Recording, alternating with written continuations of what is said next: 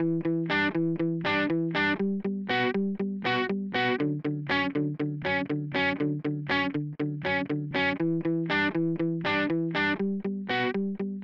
and welcome to Coronavirus the Truth, a podcast that focuses on the facts surrounding COVID 19. I'm Jeremy Corr, host of the Popular New Books in Medicine podcast and CEO at Executive Podcast Solutions. With me is Dr. Robert Pearl. For 18 years, Robert led the Permanente Medical Group, the nation's largest physician group.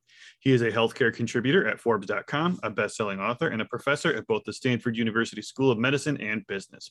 His book, Uncaring How the Culture of Medicine Kills Doctors and Patients, continues to receive industry-wide praise. All profits will be donated to Doctors Without Borders. Information on a range of medical topics can be found on his website, robertpearlmd.com.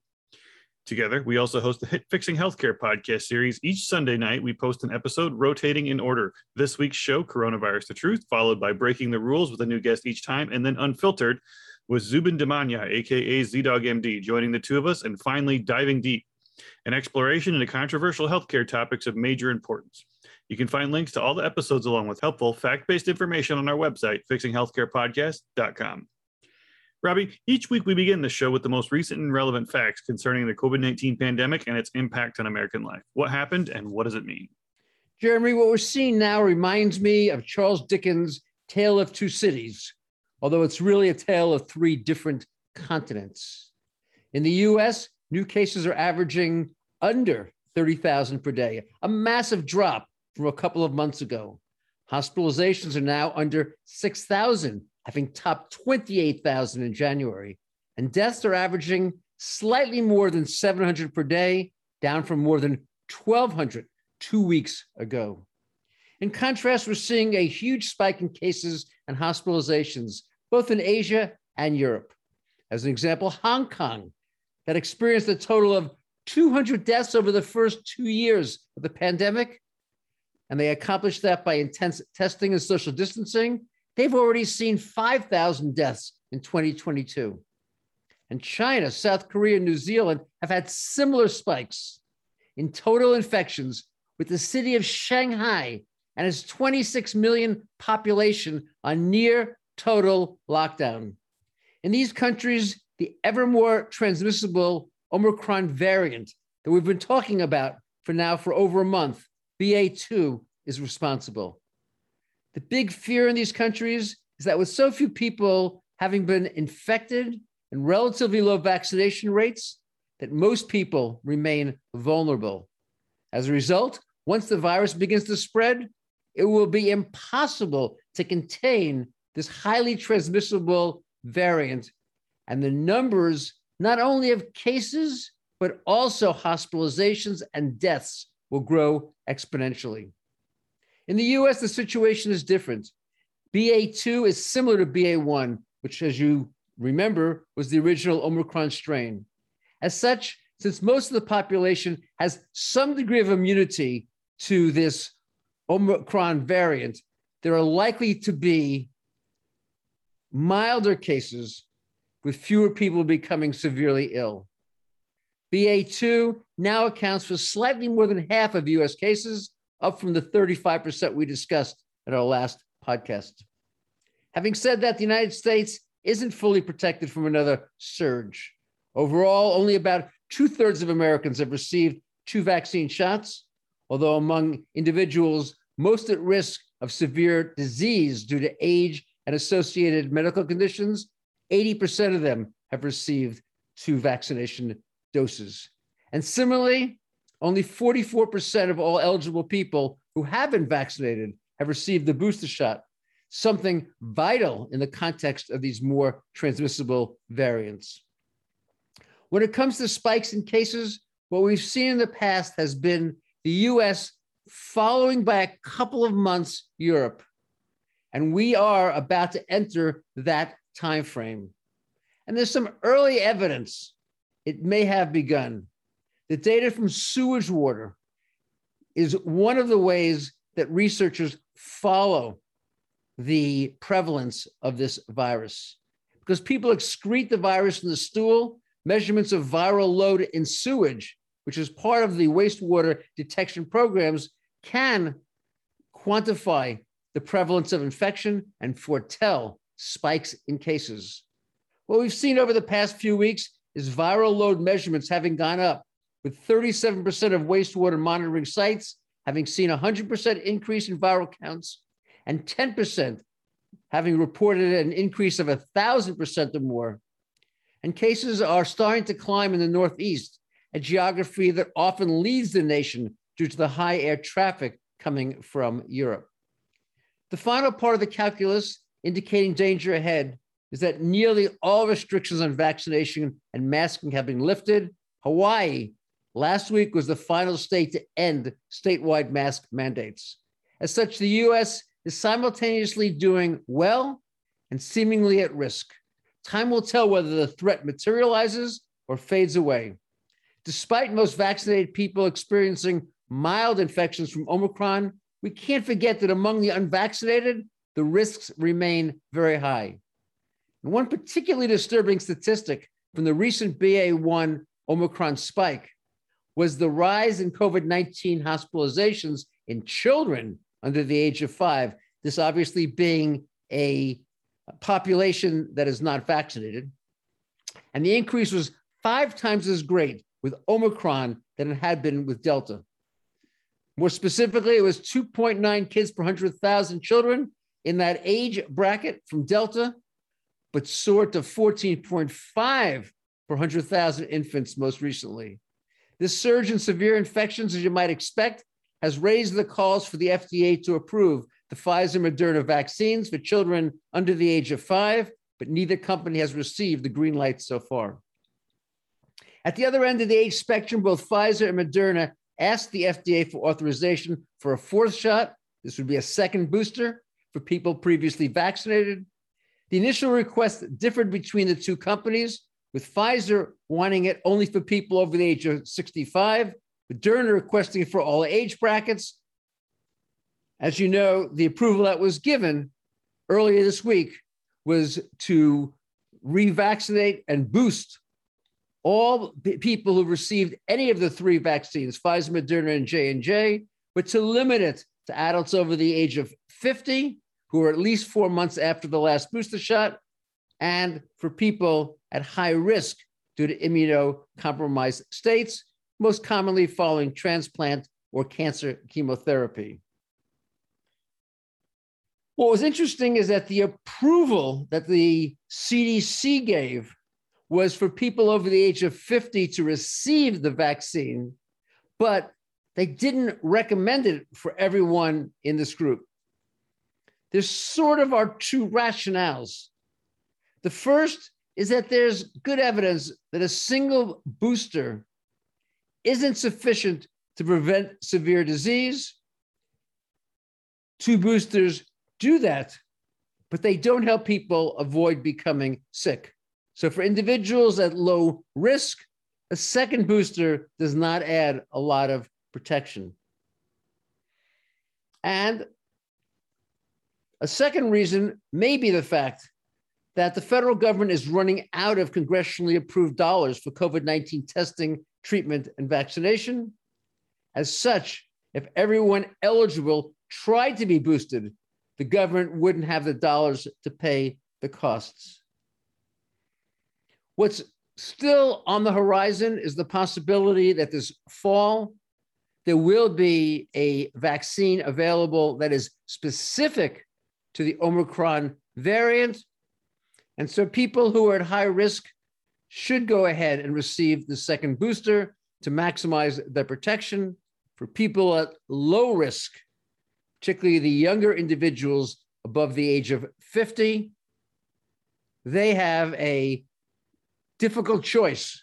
Should they go ahead and get boosted now, which would probably slightly lower their chance of becoming sick, or wait until the fall when a more specific vaccine would become available, maximizing the protection and minimizing their chance of developing a COVID infection during the upcoming fall and summer season. The challenge that regulatory agencies have is that the Omicron variant itself is so new that the data is not fully available and that the rules that apply for the less transmissible variants can't necessarily be used for the new ones. It is hard to imagine that two years after the start of the pandemic, there remains so much uncertainty, but that is the case. And it's why intense interest in COVID 19 continues despite the relatively low risk among the vaccinated and boosted. Robbie, we keep hearing from readers who are interested in updates on ivermectin. What's new? Jeremy, I think it's important to put this medication in context and reduce the emotion on both sides of the issue. First, there was good reason to consider this drug to treat the coronavirus. It is one of dozens of what scientists around the world consider potential medications. The term used is repurposed, meaning that the medication has been proved to be effective in treating other problems and known to be safe at the specific doses administered. These are often the best first line medications when our country and the world confront a new infectious agent. And it's where researchers and scientists look first. But despite the optimism, invariably early data on a new treatment prove contradictory. Researchers in various laboratories apply slightly different conditions and measurements to evaluate the efficacy. So there's some confusion. And we've seen that when it comes to this drug. But ultimately, policy experts and scientists and governmental agencies wait until there's a large, well controlled study that standardizes the evaluation. And to accomplish that takes time. But when it comes to ivermectin, we have such a study now.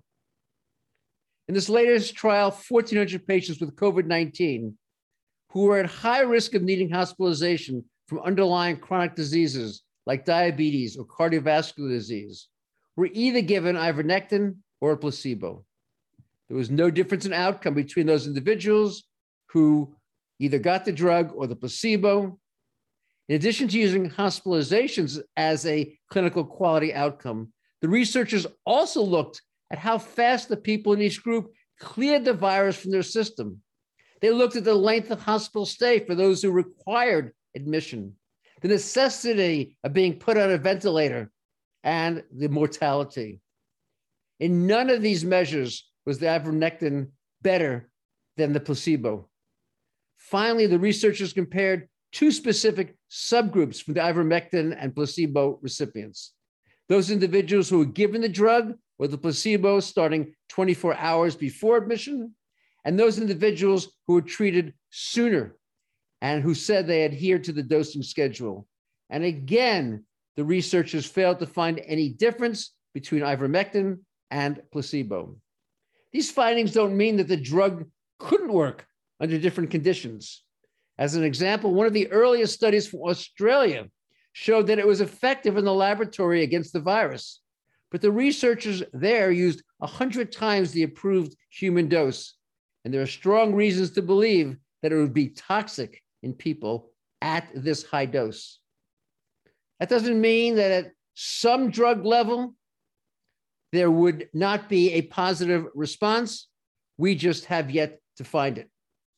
Should researchers continue to explore the possibility that this drug could work at a different dose? Or should they go on to test other repurposed medications? That's up to them to decide. But based on the research data to date, two conclusions seem valid. The first is that prescribing ivermectin at doses that are currently used for humans is ineffective against the current coronavirus, and that delays in treatment, opportunities to use other drugs that have been proven to work, shouldn't be considered as an alternative, and vaccination remains the gold standard. Rather than continuing to point fingers or make accusations, I believe the time has come for people to move on, accept the science, but to stop the personalization of the criticism of each other. Jeremy, when it comes to science, there's, as we've just said, a specific approach that researchers take to figuring out what works and what doesn't. Intuition early on is needed to consider something new, but ultimately, scientists find answers that are 99% certain. As a patient, how do you personally figure out what might work when the data is preliminary? And then how do you know when it's time to embrace the science, regardless of whether it supports the early enthusiasm or contradicts it? Robbie, I think the scientific approach is something that was uh, put under a microscope during the pandemic, and the politicization of the pandemic hurt the credibility of public health officials, news outlets, and people's faith in science. Uh, during the pandemic, many qualified and brilliant scientists had dissenting voices on everything from the effectiveness of cloth masks, whether lockdowns did more harm than good, and a wide variety of potential treatments for COVID 19.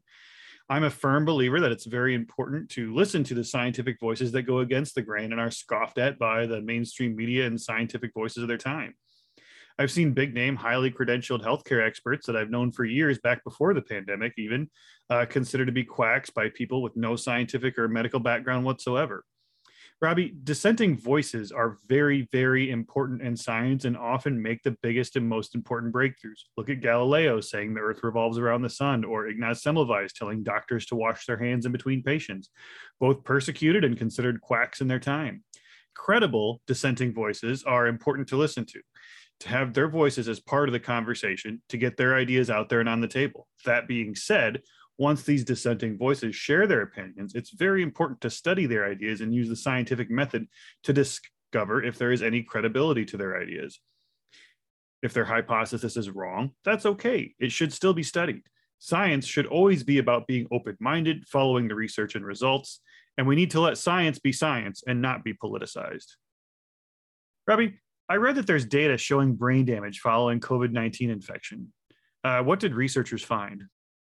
Jeremy, as we say again and again, when it comes to this coronavirus, there is so much we have yet to learn. For some reason that scientists don't fully understand, this virus inflicts harm in ways that most viruses don't. Researchers looked at brain scans taken three years apart, meaning from before the pandemic to the present. They then compared the changes in the brain in those individuals who had COVID 19 with those who had not. The patients were all between the ages of 51 and 81. Overall, they found a moderate amount of difference between the two groups, including in the post COVID cohort, a reduction in brain size, a decrease in gray matter thickness in the frontal lobe, which is an essential part of cognitive thinking, and tissue damage in the regions that are functionally connected to the primary olfactory cortex, vital to smell. And as you know, loss of smell is a common and relatively unique symptom of COVID 19. Consistent with these findings, the subjects who had been sick from COVID took longer to complete cognitive tests relative to the ones in the control group. Robbie, many listeners have written to us wanting more information on what is so commonly called long COVID. What can you tell them? Chairman, I wish we had great understanding of this problem but so far it's relatively elusive. We know that it affects millions of people. It's the third most common neurologic problem being seen today, and it gets in the way of people being able to work the way they did before they became sick. Its neurological symptoms include impaired attention, reduced speed of information processing, and decreased memory. It's associated with increased rates of anxiety, depression, disturbed sleep, and fatigue. Whether this is a direct damage from the virus or secondary damage from the inflammatory process the coronavirus elicits remains uncertain. What's most concerning is that these findings and the other systemic ones often occur in people with mild disease, and it can begin weeks or even months after an infection. Unlike the brain damage we just talked about, in long COVID, the damage is done predominantly to the white matter of the brain. It most closely resembles what's been called chemobrain, the mental difficulties patients experience during chemotherapy. In addition to the neurological and fatigue problems that long COVID produces, some patients have shortness of breath, cough, chest or stomach pain, headache, joint and muscle pain, heart palpitations, and diarrhea. In addition to this more generalized neurological loss, and that associated with long COVID, is a third entity that people can develop this is a form of autoimmune disease that results in a person's immune cells attacking their own body, causing inflammation and tissue damage to their heart, lung, kidney, and skin. And that can last after the acute episode is over. And finally, in children, there's a multi-system inflammatory syndrome that can happen both during and or immediately after COVID-19 infections, affecting multiple organs simultaneously. The challenge in sorting all these pieces out is that most of the symptoms from long COVID and many of these other medical problems are subjective and they overlap with each other. As an example, fatigue or difficulty concentrating, it can happen to anyone who spends time in a hospital. And mental health issues, they can occur after social isolation or following negative economic struggles outside of anything having to do with the viral illness. Doctors aren't sure whether each of these medical problems are unique or whether they're simply variations of each other. They're not sure which symptoms are caused by the virus itself, which result from the body's inflammatory response, or which even come as complications of medical treatment. Regardless of the exact etiology, scientists agree long COVID is a real problem and that vaccination remains the most effective way to avoid it. Robbie, we've discussed the battle between the WHO, an organization that focuses on COVID 19 globally, and the CDC, that is most concerned about the US. What's now new that Omicron has replaced Delta? As the data becomes clearer and vaccine availability is growing globally, the positions of these two organizations are actually aligning more closely. In the past, the WHO focused on vaccine equity, and they opposed booster shots in wealthier countries like the US, while people in poorer ones didn't have vaccine access at all. Now, the WHO is supportive of giving booster shots to people who are at risk of severe disease, even in wealthy countries like the US, despite shortages elsewhere. As you note, what's different now? Omicron. During the Delta wave, the CDC recommended boosters to help Americans reduce viral spread. That would not have met the WHO guidelines at the time. But given the high transmissibility of Omicron, two doses aren't enough to prevent severe infection. In fact, immunity after two doses is estimated to be 78% lower against Omicron than it was against Delta.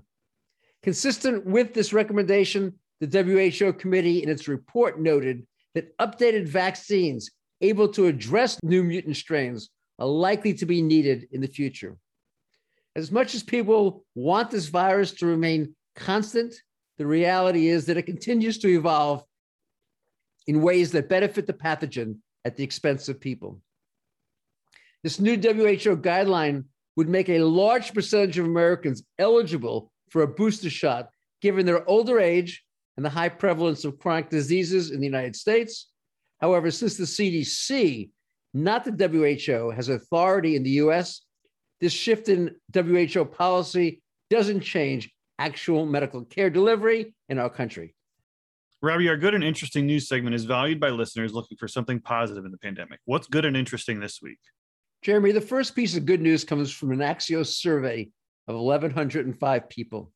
It found that the emotional and physical health of Americans is improving as vaccine restrictions and mandatory masking are being lifted. Overall, 83% of people describe their health as good, and 84% said that their emotional well being is also good. Both are the highest since early in the pandemic. Almost half of people were hopeful about the future, the highest percentage since vaccines first became available. As a result, 64% of respondents now favor the elimination of all restrictions, and that's up 20% from six weeks ago, although 75% said they'd be willing to return to masking if the number of infections soared again. Interesting, only one person in three surveyed was aware that over a thousand Americans are dying each day from the virus. So, despite the amount of information that we believe is broadly available, the survey contradicts that conclusion. In interesting sporting news, vaccination status is becoming almost as relevant in baseball as batting average and runs batted in. Overall, Major League Baseball's players have been less willing to be vaccinated than in other professional sports. And with the baseball season about to begin, the recently elected mayor of New York revoked the city's mandate for vaccination for professional athletes, which includes the two New York Yankees superstars who are, seem unvaccinated at the current time. As you might imagine, other city workers, including firefighters, have protested what they see as special treatment for professional athletes. But Mayor Adams' decision doesn't address the baseball team's difficulties. With traveling to Toronto on, under Canadian border restrictions, teams will not be able to bring unvaccinated players into the country. As such, the vaccination status will impact the lineups and outcomes of games. The players, according to the new labor contract that was recently ratified, won't be paid for the games they miss. At this point, all Major League Baseball will say about vaccination status is that 88% of tier one employees, and that includes not just players, but also managers, coaches, and trainers, remain or are vaccinated. But since support personnel are not part of a union, almost all of them are mandated to be vaccinated, which means that the player vaccination rate, it could be 80% or less.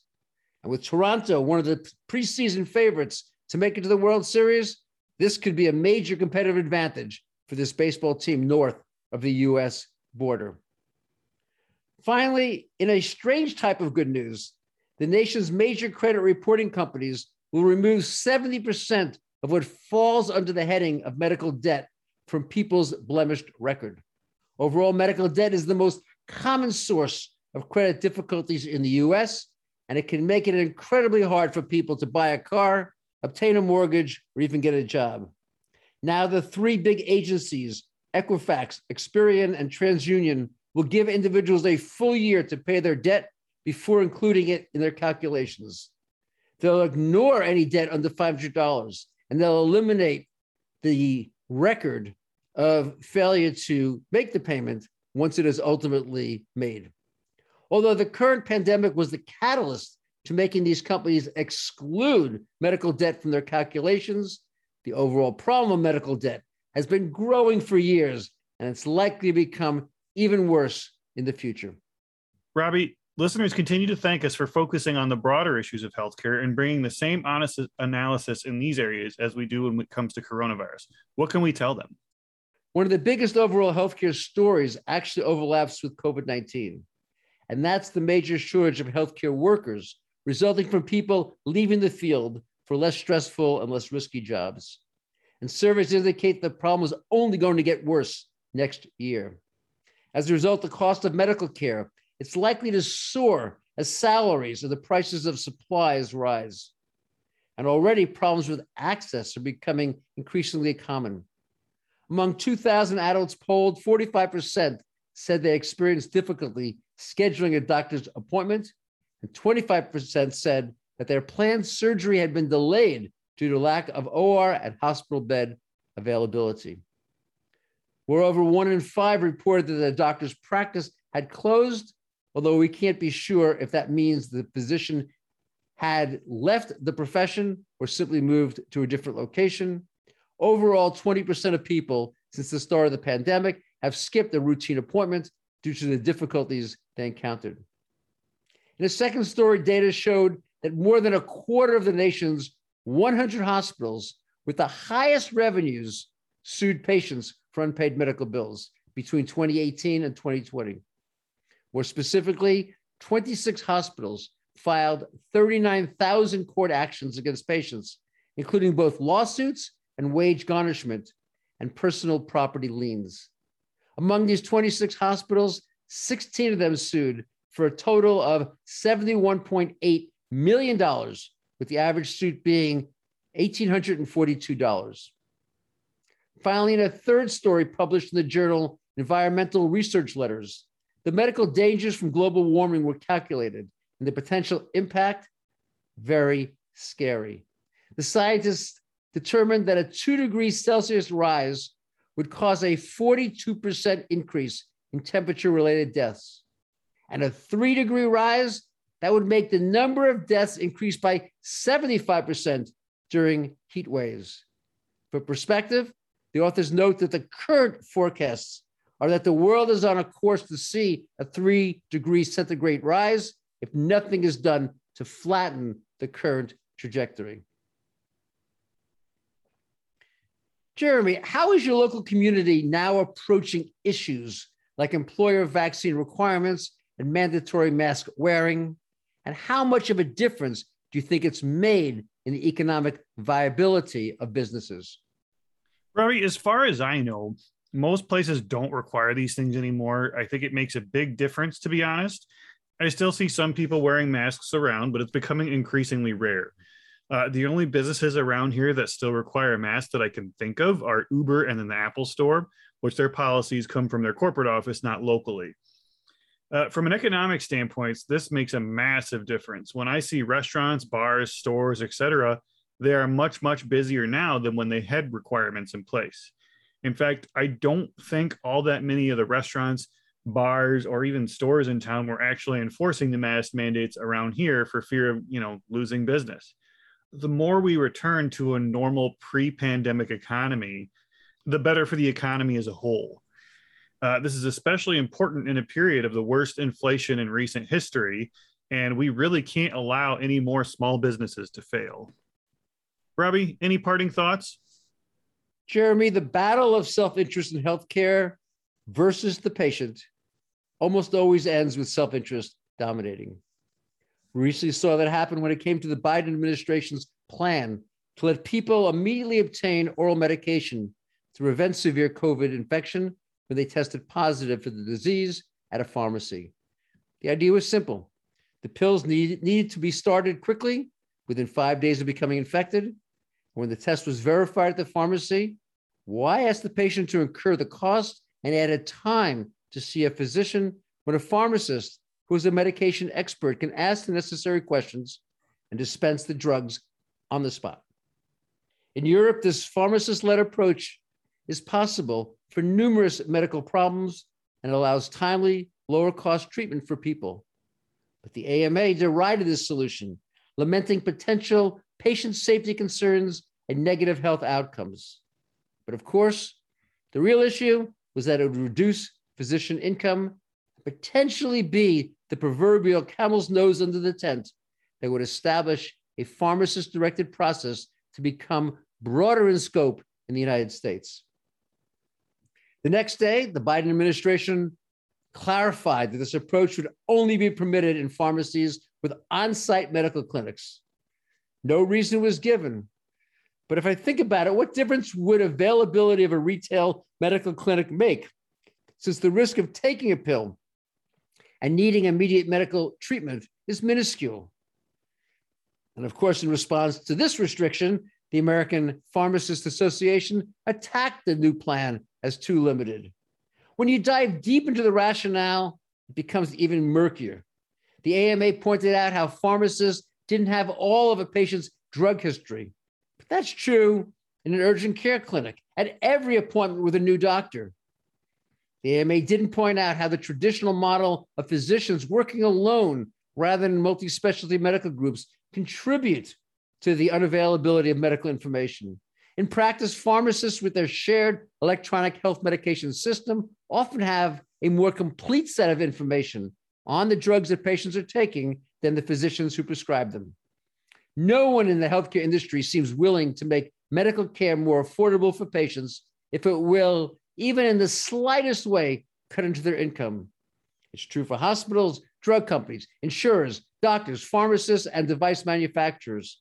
And as a result, Americans personally owe $195 billion in medical debt, according to new research from the Peterson Center on Healthcare. One in six people say they would need to take on credit card debt to meet an unexpected $400 medical expense. Everyone's solution to the affordability crisis somehow benefits themselves. Drug companies believe costs will go down if people buy more drugs. Device manufacturers say the same about machines. Doctors and hospitals say that undergoing more procedures uh, will make people healthier and lower costs. Insurance say buy their health plans each time. The outcome is higher costs for America. None of the current parts of the healthcare system have recommended any solution that reduces the income in their own subsector. As a result, American healthcare is the classic example of an industry ripe for disruption. It's not that medical care, be it in a hospital, through a drug, in a doctor's office, or even over the internet couldn't be provided at 30% less cost with 30% better outcomes. It's that the providers of care seem more interested in a solution that benefits themselves than helping patients. As you know, I'm writing a series for Forbes on breaking the rules of healthcare. These are the unwritten rules from the past that stand in the way of high quality, convenient, affordable medical care today, approaches that benefit patients at the expense of providers. The providers believe they shouldn't be followed. You can't find it in textbooks and medical journals, but everywhere in healthcare, people know it and they adhere strictly to this self serving rule. As a reminder to listeners, this episode is available on our website, fixinghealthcarepodcast.com, and on all podcast platforms, including Apple Podcasts and Spotify. If you like the show, please rate it five stars and share it with your friends and family. To submit a question or comment to the host, please visit the contact page on our website or send us a message on LinkedIn, Twitter, or Facebook. Thank you for listening to Coronavirus the Truth and have a great day.